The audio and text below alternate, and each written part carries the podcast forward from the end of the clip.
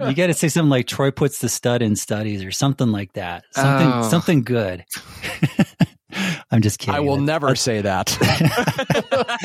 I'm just trying to think of something better than Troy's articles or whatever you called it. That's us. It's, it's a sideshow episode. That's what we like to call a soft start.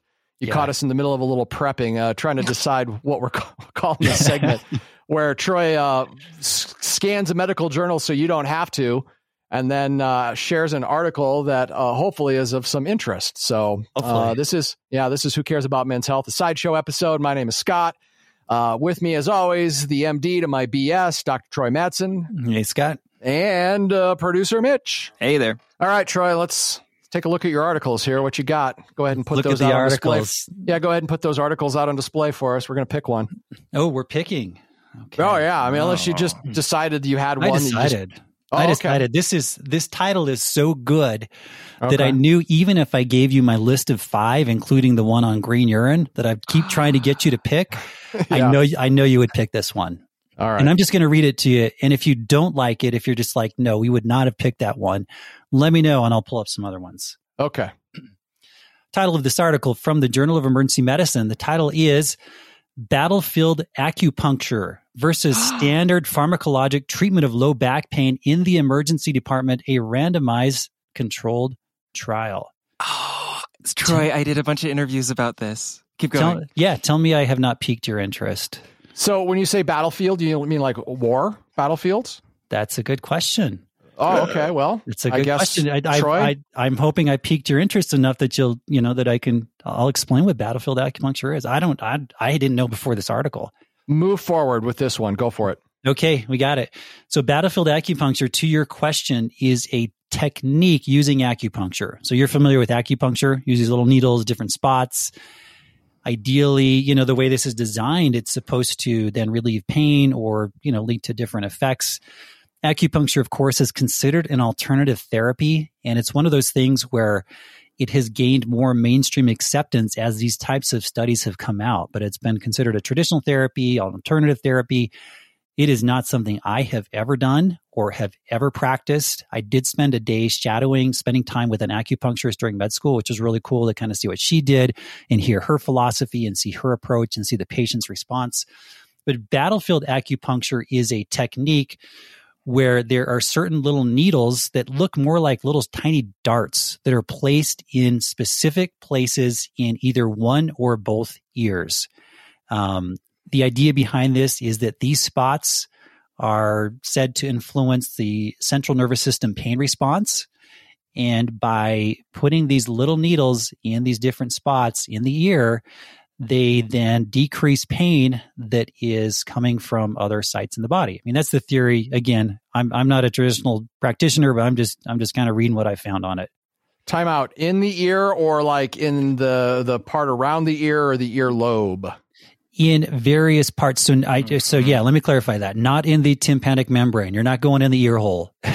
these are different Okay. spots. Yeah, yeah. These are different spots on the auricle of the ear. You do not want to puncture the eardrum. These are spots. Uh, you know, if you just do a Google search for this, you can see photos of where these spots are.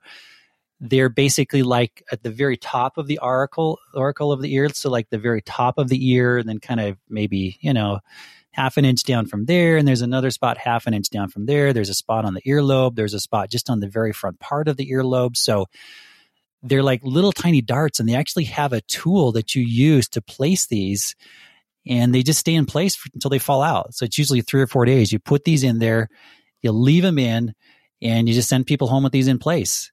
And Wow. so they, yeah, it's fascinating. Again, I have never done this. I have never been trained on this. This is the first article I've seen looking at treatment of low back pain.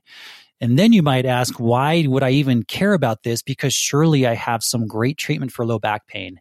I can tell you that, you know, when you see a patient come to the ER, the first thing you'll see is their name and a chief complaint, and that's what shows up.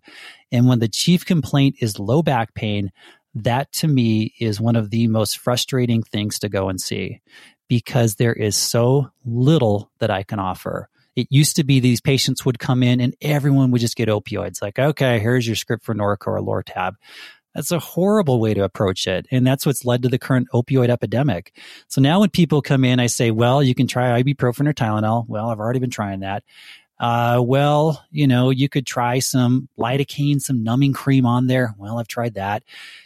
Well, you could try physical therapy. And we actually had a physical therapy in our emergency department and did a study on it. And that was great. But that person was only there 30 hours a week. I mean, the emergency department's open 24 seven. So that's not something I can offer that often, often.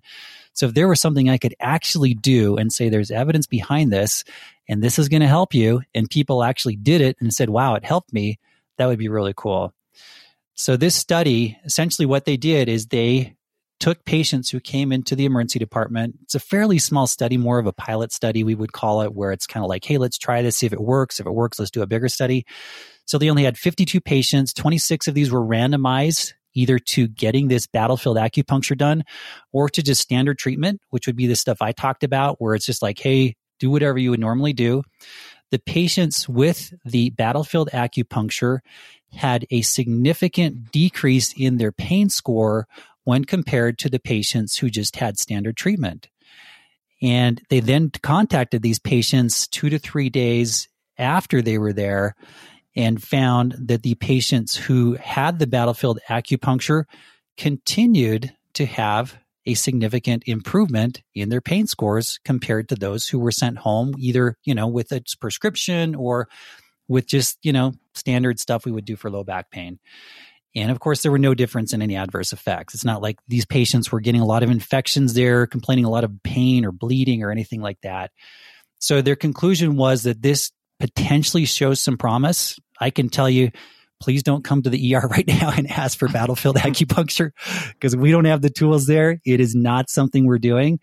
But maybe a study like this in some subsequent studies, if they continue to show this works, uh, maybe it's something we're going to learn to do because I would love to be able to offer something better than than what I can realistically offer in the ER. So, kind of a cool study, pretty simple thing it looks like to do. It's just something we're not doing now, but uh, maybe maybe we'll see more of this in the future. I have to chime in because I've done it. So, when you say you've done it, have you performed this on yes. people? Yes, I have. Wow. So, oh, this um, is cool.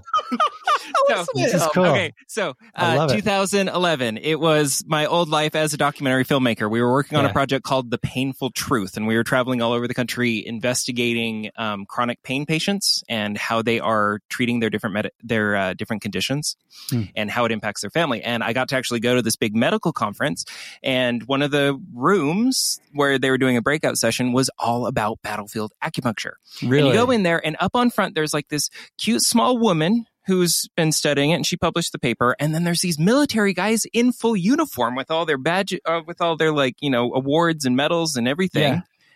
talking about how they were using acupuncture in the ears and the tragus and all these different parts to stop people from going into shock on the battlefield wow so that's and where I, was, got the name then so i, I mm-hmm. had no and I was idea actually before able, this yeah so I was actually able to get one of them to be interviewed with us. And when we were talking about the interview, he pulls out first an orange and he's like, "Here's the tool. I want to show you how easy it is. Here, why don't you go ahead and put some th- some of these little brads in?" And it's like a little yeah. gun, and it's yeah. just yeah. So I like bedazzled an orange, oh, wow. and then he's like, "Do you want to see what it feels like?" And I'm like, "Absolutely, yeah. yes, a thousand times." and so he clips my ear. I'm trying to find some photos of it right now, but he clips my ears, and I didn't feel anything because I wasn't going into shock. But like, I'm like, wow, right?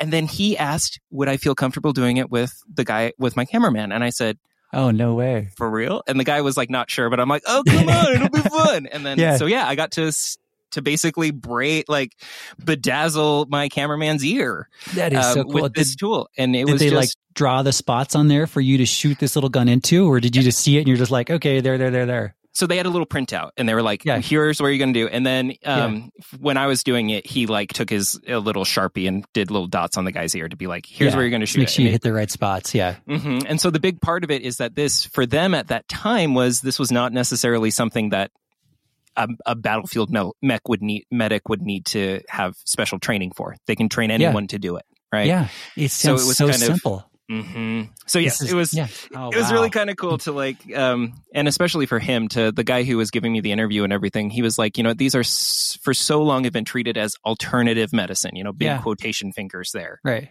But they're starting to find real applications, and yeah. so it's kind of exciting to hear that you that also found a study about fascinating. It. Yeah, that is fascinating. Again, it's not something I've ever been trained on. And this, and there probably are other emergency department based studies that have done this kind of thing, but there's not a lot. And so this is the first time, and maybe there are some others with low back pain, but this is the first time I've seen this. And I would love to be able to do this. Again, I would love to also maybe see some larger studies just saying, yeah, this panned out and we are seeing an improvement and this works. But it, again, yeah, Mitch, like you said, it sounds super simple to do. You just basically, you know, as I've looked at pictures of it, it's like, okay, just hit these five spots. It's not rocket science. And you just need that tool, the same tool you had, mm-hmm. which we don't have. Um, but uh, that's that's so cool you were doing that. So if we can do this, I'm going to bring you in to teach us all how to do it, Mitch. Apparently, you're like you're the expert now. You have more experience with this probably than any physician in our emergency department. So you're coming in. okay, all right. I love it. Can we get you one of these guns on eBay? Oh, I don't know. they have them on eBay. Like what, like what do they cost? What does what does one of these things cost? I don't know. I've never looked into it. It was like know. a handheld staple gun. It was like between like you know a hole punch, like one of those single handheld hole punch. It was kind of like that plus a yeah. staple gun. It wasn't. It didn't feel any too too, technical. Yeah. We should probably clarify. Don't don't do this at home oh, yeah, with, with a staple gun. that would be unwise and right. unsterile. but uh, yeah, it seems like if you have the proper tools and a sterile, you know, sterile device that's that's designed for this, it doesn't sound difficult so how Troy as a as a physician, right? Like uh, Mitch mentioned something that resonated with me, like alternative medicines, right? Like yeah. there's a lot of stuff out there that people swear by, right? Um, but as a physician, uh, at least many physicians I've talked to, like they uh, until they can see some hard evidence that it actually makes a difference, they don't really accept it as a treatment. But it sounds like you would be in all the way on this because of this study. I would like to see at least a couple more studies that replicate the results because at the same time, I don't want to just do something just to do it. It would be nice to see something that, that helps. I would be open to doing this if a patient, you know, if I talk to them about options and I said, Hey, there's been a small study. It seems to make a difference. The big thing for me is there a big downside to this? Am I going to be causing harm? And if I'm not going to be causing harm and they did not report significant adverse effects with this, if I'm not going to be causing infections in their ear or a lot of bleeding or things like that, and there's reasonable evidence to support it, I would offer it to a patient specifically that way. I would say this is something, there's been a small study, you know, I'd, I'd say we can try it if you're interested. Um, and if but, this really did work, that sounds like it would change your life. It would make you go from seeing name and back pain to name and I can help this per- uh, uh name yeah. and back pain and going, oh, geez, to name and back pain and I, I I have something I could probably do. I would love to have that. I just, I, back pain. If anyone asks me what is the most frustrating thing you deal with in the emergency department, it is back pain because people come there wanting answers and wanting a quick fix. And I, it's, it's a 15 minute discussion often of saying, Hey, this is what you need to do. It's going to be a long process. You're going to have to do physical therapy. I'm not going to prescribe opioids for this. I do not want to do that. I do not want to, you know, create potential for addiction and you know and, and then i'll offer them the lidocaine you know things like that and say well maybe this will help and but yeah to, to be able just to be like yeah i can try this we can do this um, and there's evidence to support it would be wonderful. So we'll see what happens. Again it's it's one of those kind of like articles where you see like oh it's really cool. I can't say it changes my practice right now where i'm going to start doing this. Obviously i don't have the tools to do it right now or the training but um, it's one of those that maybe we're going to see more on this and and maybe you know, it takes a while for these things to come into practice, but maybe in five years, this will be a standard approach in the emergency department. Who knows? All right. You made it to the end. Good for you. Um, be sure to check out some of our other Who Cares About Men's Health episodes. What you just heard is what we call a sideshow. It's where sometimes we talk about health topics that aren't necessarily directly related to what we normally would talk about, which is the core four plus one more. That is to be healthy now and in the future. You should concentrate on your nutrition, your activity, your sleep, your emotional health and you got to know your genetics. Plus, we also have episodes that are dedicated just to men's health issues. So check out some of those episodes as well. And if you know somebody that would find any of them useful, please go ahead and let them know about the podcast. It's the best way that you can help us grow the podcast. If you want to reach out, lots of ways to do that. You can call us at 601 55 Scope and leave a voicemail. You can email us at hello at thescoperadio.com or you can check out our Facebook page That's facebook.com slash who cares men's health. Thanks for listening and thanks for caring about men's health.